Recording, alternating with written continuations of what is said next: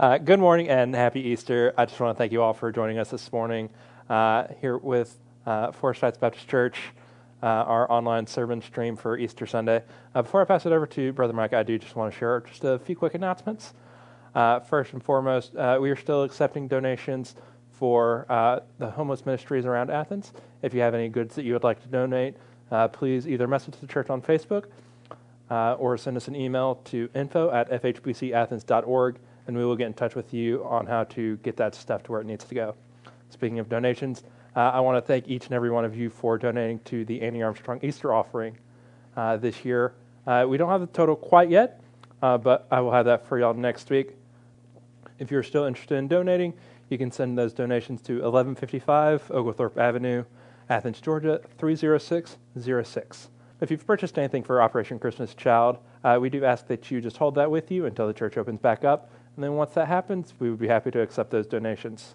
Uh, if you need any assistance or anything during this time, please be sure to reach out to your deacon, uh, or if you're not a member of the church, you can send us a message on Facebook, or again, you can send us an email to info at fhbcathens.org. Now, before I pass it over to Brother Mike, and a little special surprise for y'all, uh, let's have a word of prayer. Uh, hey, God, just thank you for this day and this wonderful opportunity that we have just to be able to come and worship together as a body on this Easter Sunday, God. Uh, thank you for the incredible sacrifice that you made for us, sending your son to die for us, just to have him come back, raised to life three days later. Um, I pray that you just be with Brother Mike as he brings the message.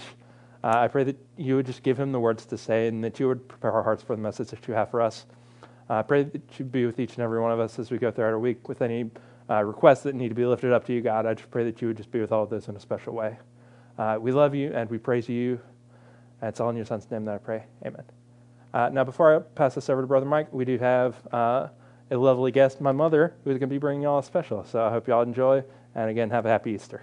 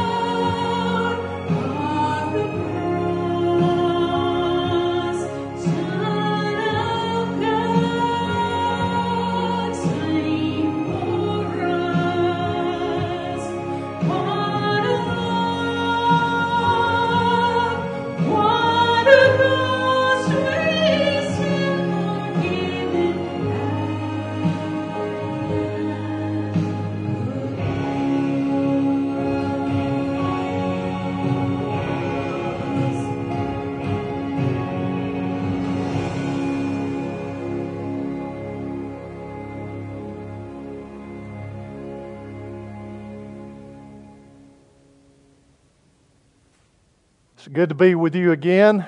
I wish that I could see you all, but um, it's uh, impossible at this time. I hope that you have a great Easter. I'll miss you in one sense, but I'll know that uh, with the message, hopefully uh, many of you will be able to hear it, and and I just hope and pray that it'll be uh, uplifting, that God will speak through it, and that He, the main point is that He will be uh, glorified. That's, that's the main purpose. So uh, let's go to the Lord in prayer. We're going to be looking, uh, as uh, already been mentioned, at Matthew chapter 16, and we'll begin with verse 20. So, the way of the cross.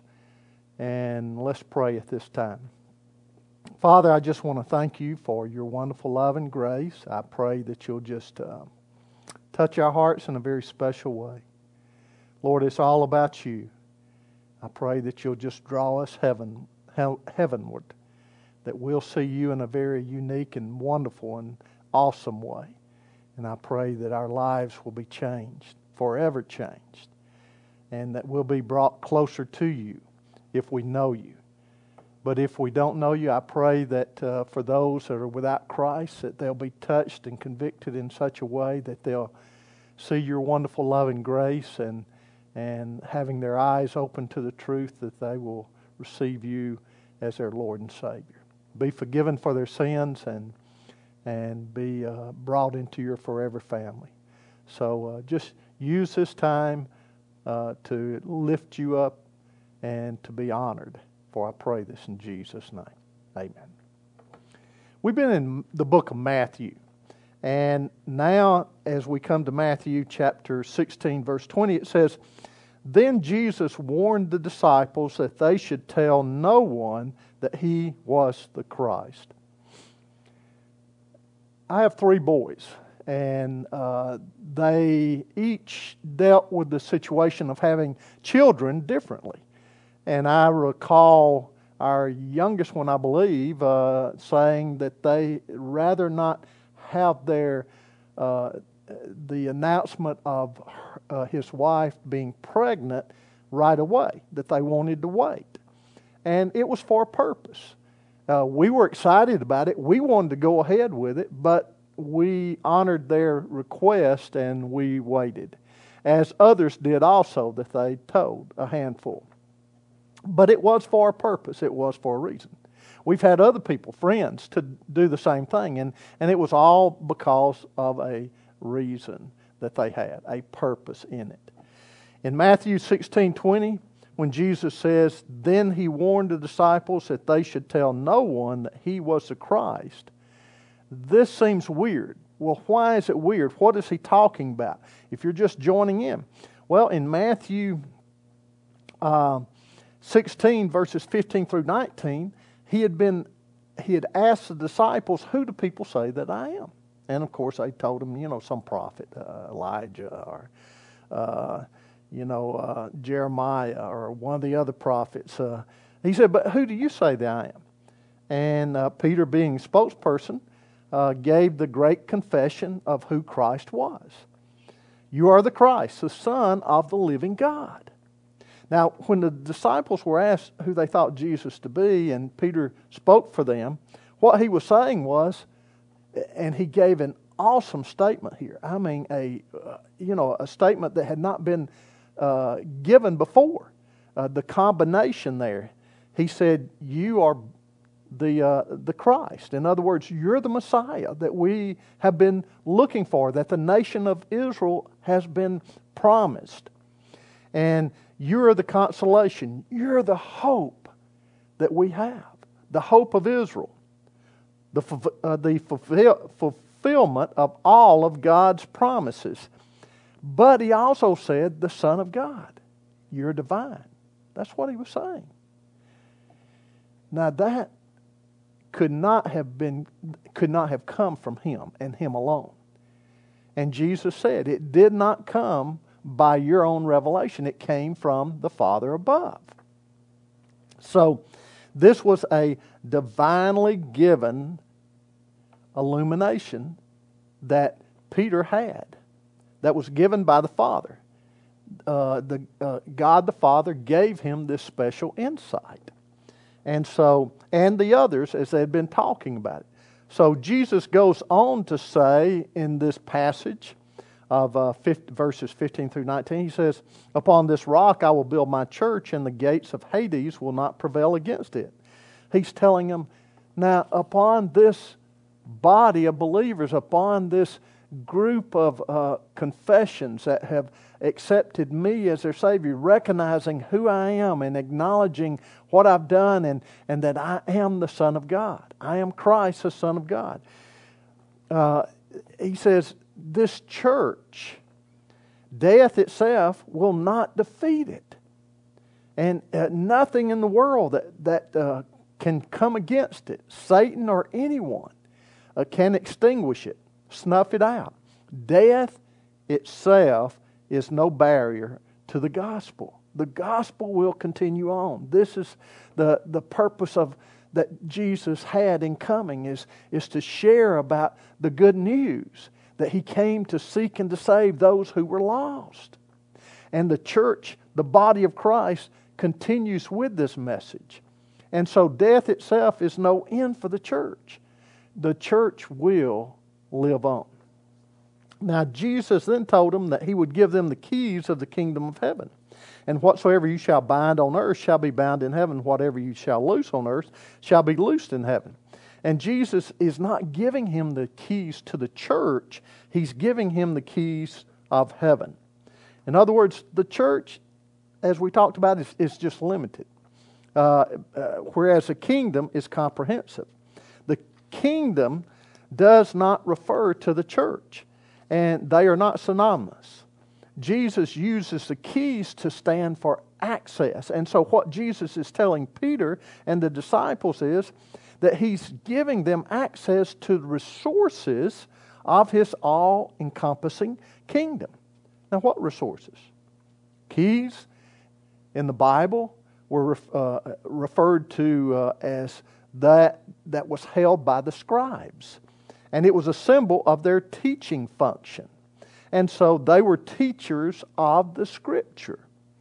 And so the function of the church is to help establish the rule of God in the hearts of His people, bringing the values and priorities of God's kingdom to bear on every aspect of our culture. Whether it's in the workplace, whether it's in the home, whether it's in activities, whatever it might be, not just a church, not just with the body of believers. The body of believers go out and as they learn to apply the Scripture to their life, as they learn how important the Scripture is to obey, they show a world how the world should function under God's rule. So, this is what he's talking about when he says the keys. It's evaluating and coming to a conclusion of all things on the basis of the Word of God. The church alone has been given the power and authority here.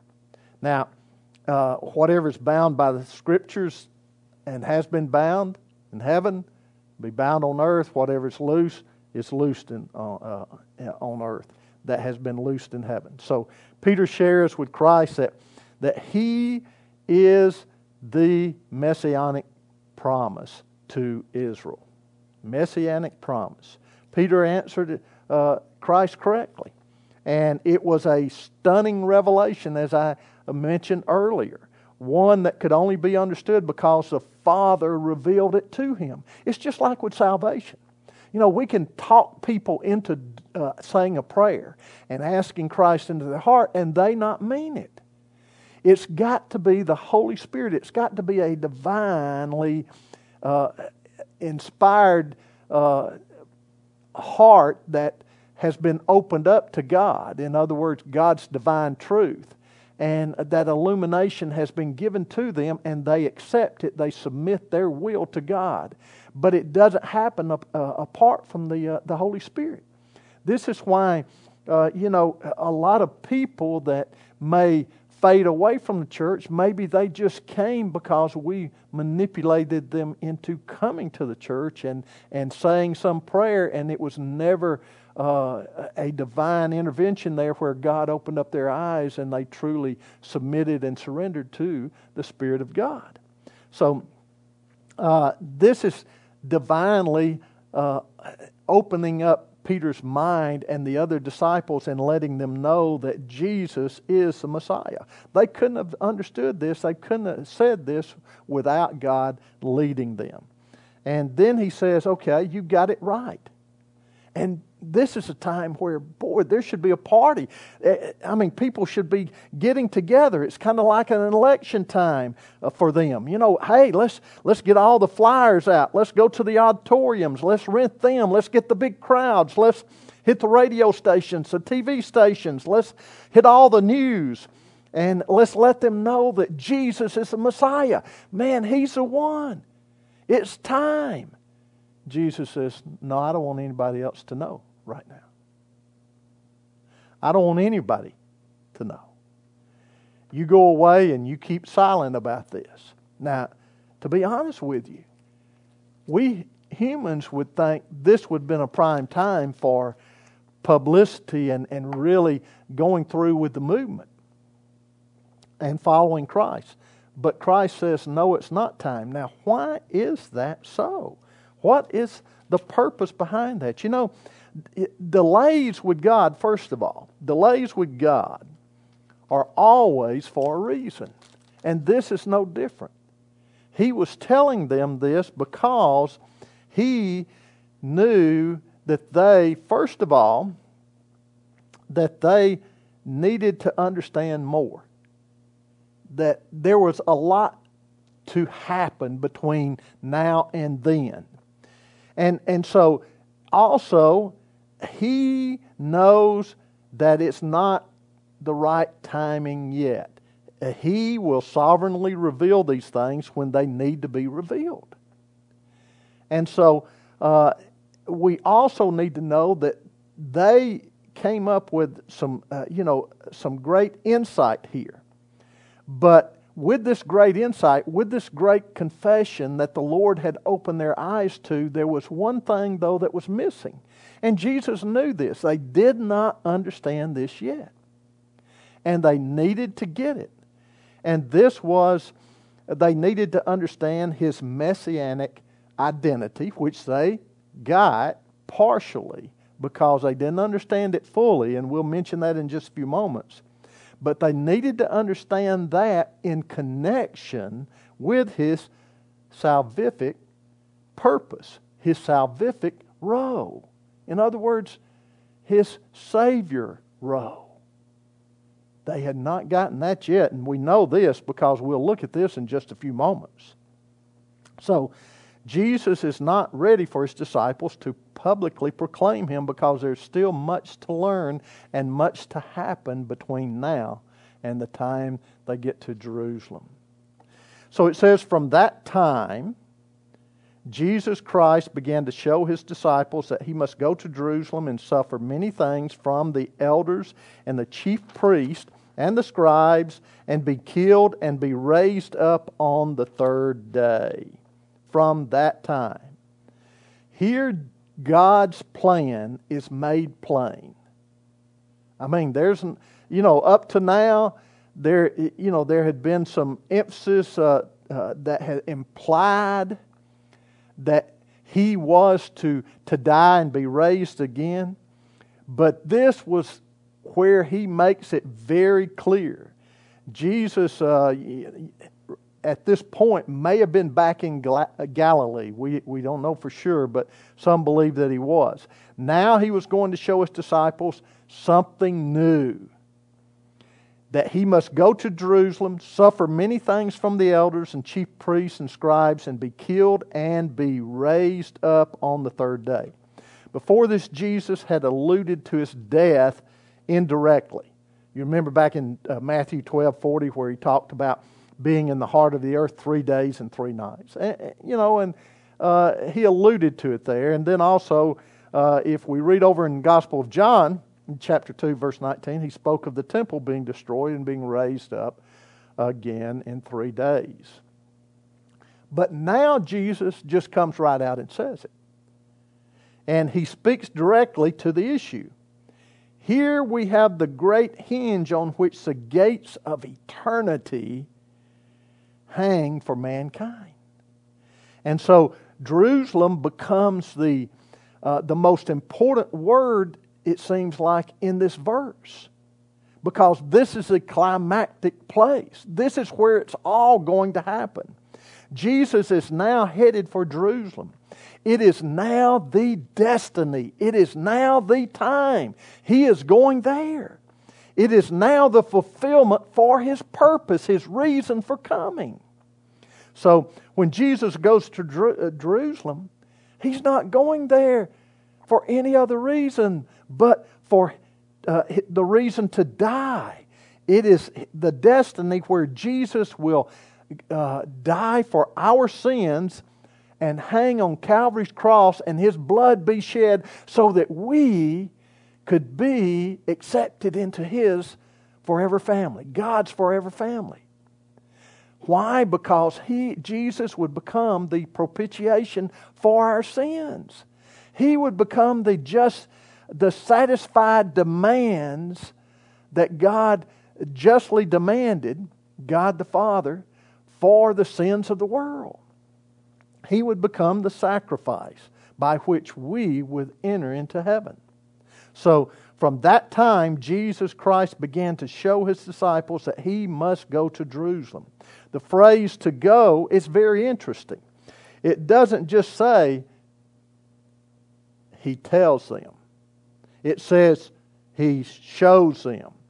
Now, to help understand this, in Luke 24, to understand it better, uh, you can get some help there because uh, there we see two men on the road to, uh, uh, uh, to Emmaus, and they're talking about what had happened with Jesus in Jerusalem.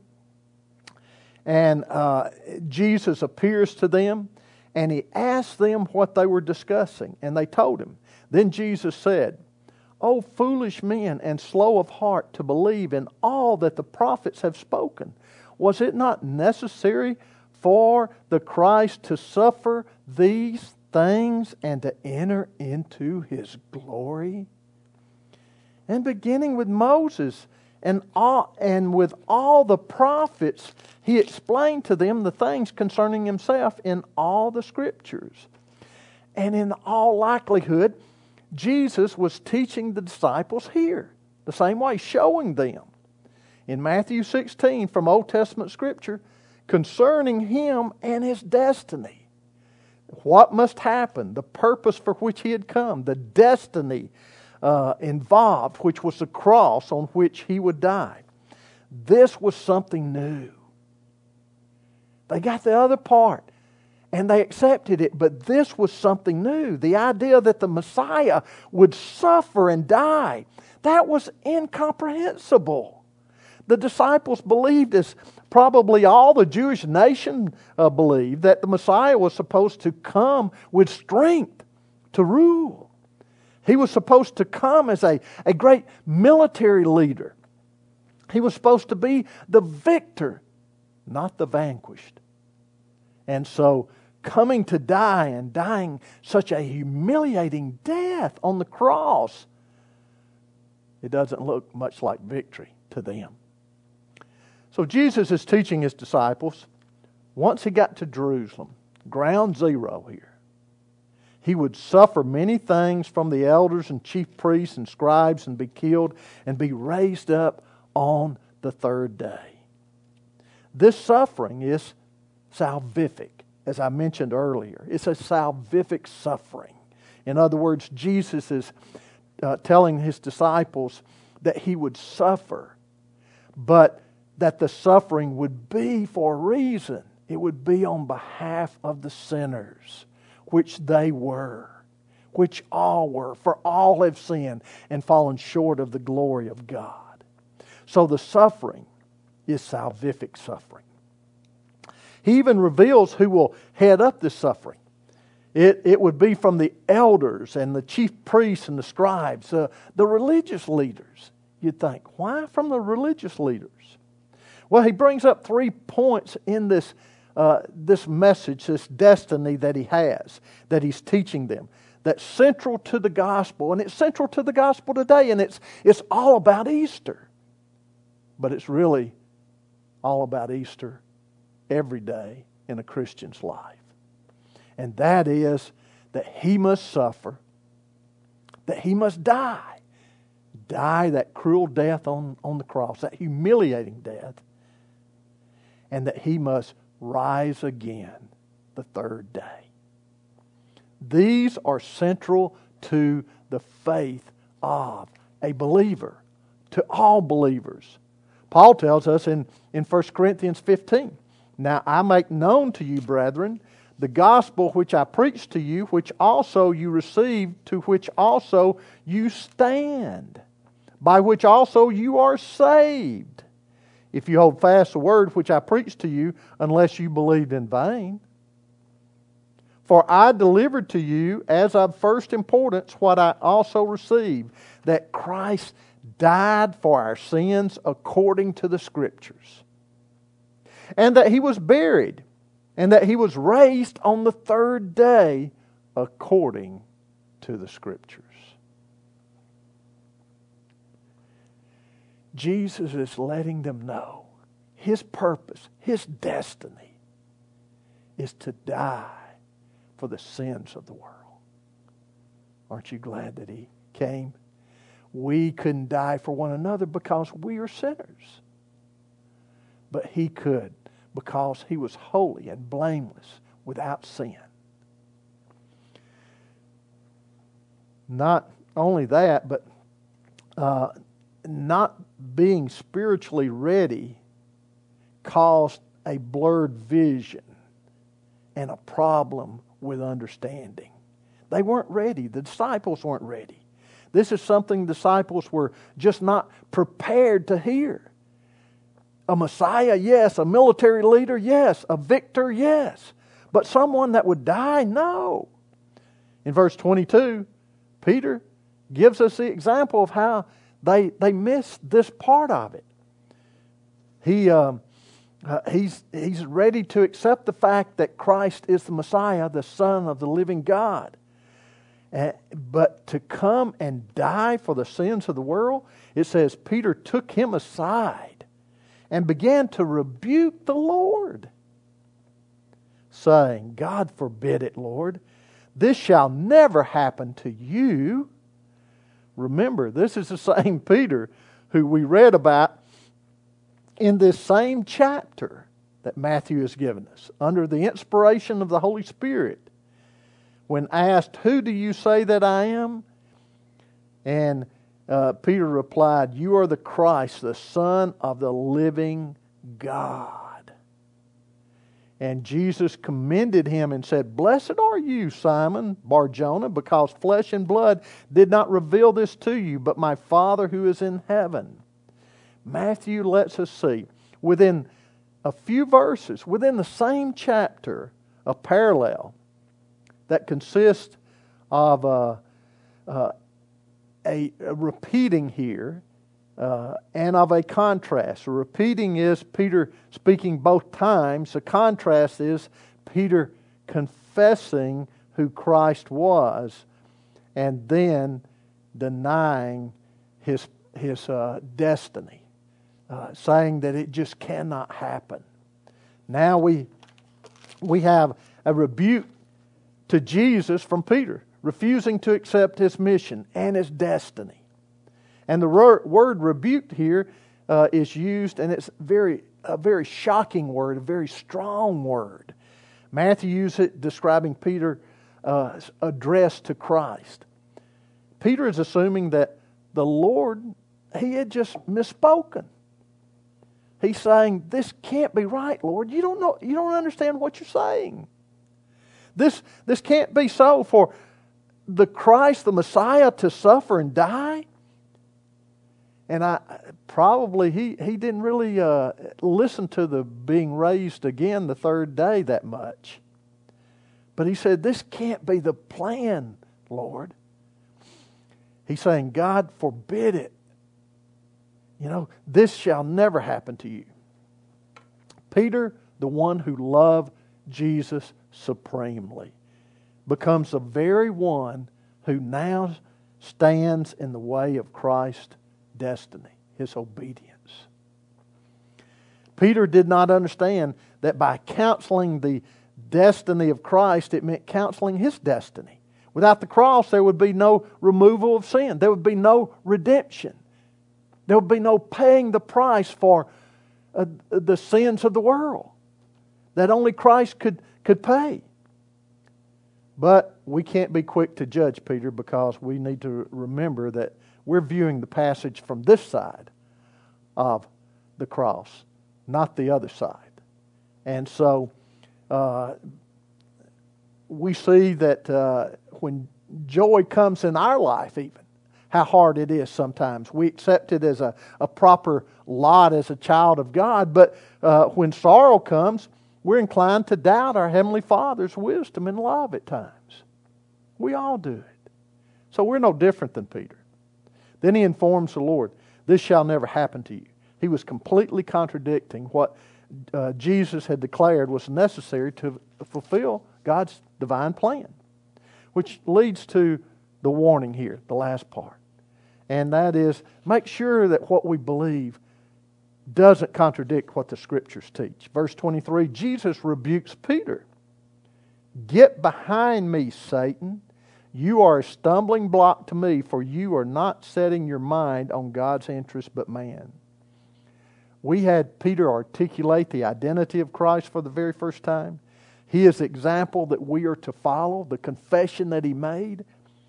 But now he is the example not to follow, the counter example. And that is as standing as an obstacle in the path of the saving work of Christ.